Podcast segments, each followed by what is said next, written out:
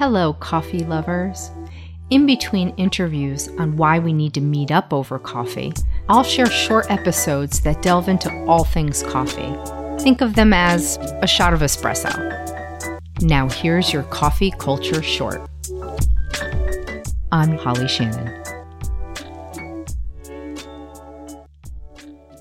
Why do we meet up for coffee?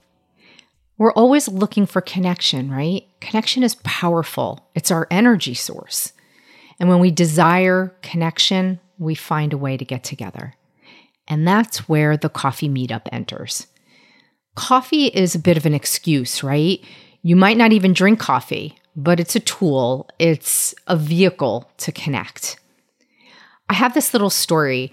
Um, I was walking by a coffee shop and they had one of those chalkboards outside and it said, Life is hard, coffee helps. And I loved that.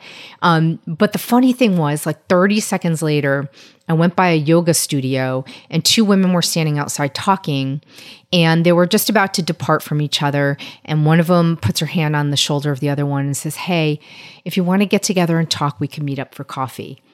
And I don't know about you, but I've probably used that excuse a million times to either be a support beam for a friend or used it myself for a way to like ask for help for somebody like, hey, can we meet up for coffee? It might have been for me and not for them. And I think we also use the coffee meetup in lighter ways, um, maybe to strike that first date, or maybe you want to um, you know, grow your business network. So you set up the Zoom coffee meetup, right? You send a DM to somebody on LinkedIn. So in the end, the coffee meetup is something we all do. So, as an aside, yes, coffee is delicious to me. I don't really need an excuse to drink coffee, but metaphorically, I use it to meet you and to connect with you. It's an invitation to feel your energy so, my question to you is Do you use the coffee meetup to consult your best friends about life? To swipe right for an afternoon date that feels safer? To garner that Zoom business meeting so you can grow your network?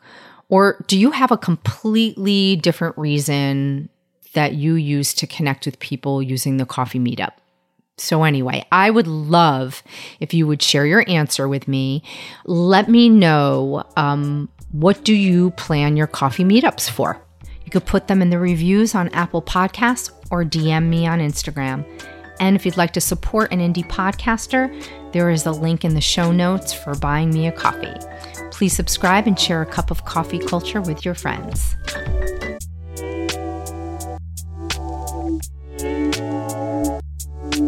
This season is produced by Pale Blue Studios.